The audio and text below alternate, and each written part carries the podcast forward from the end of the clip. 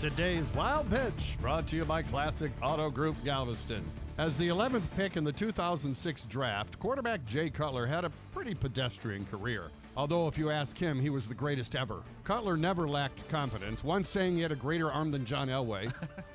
and he always looked like he was coming off a big hangover. So it's not surprising that when Cutler encountered a Bears fan in Vail, Colorado, he agreed to pose for a picture with the dude only if the guy chugged an entire pitcher of beer first. Spelling it.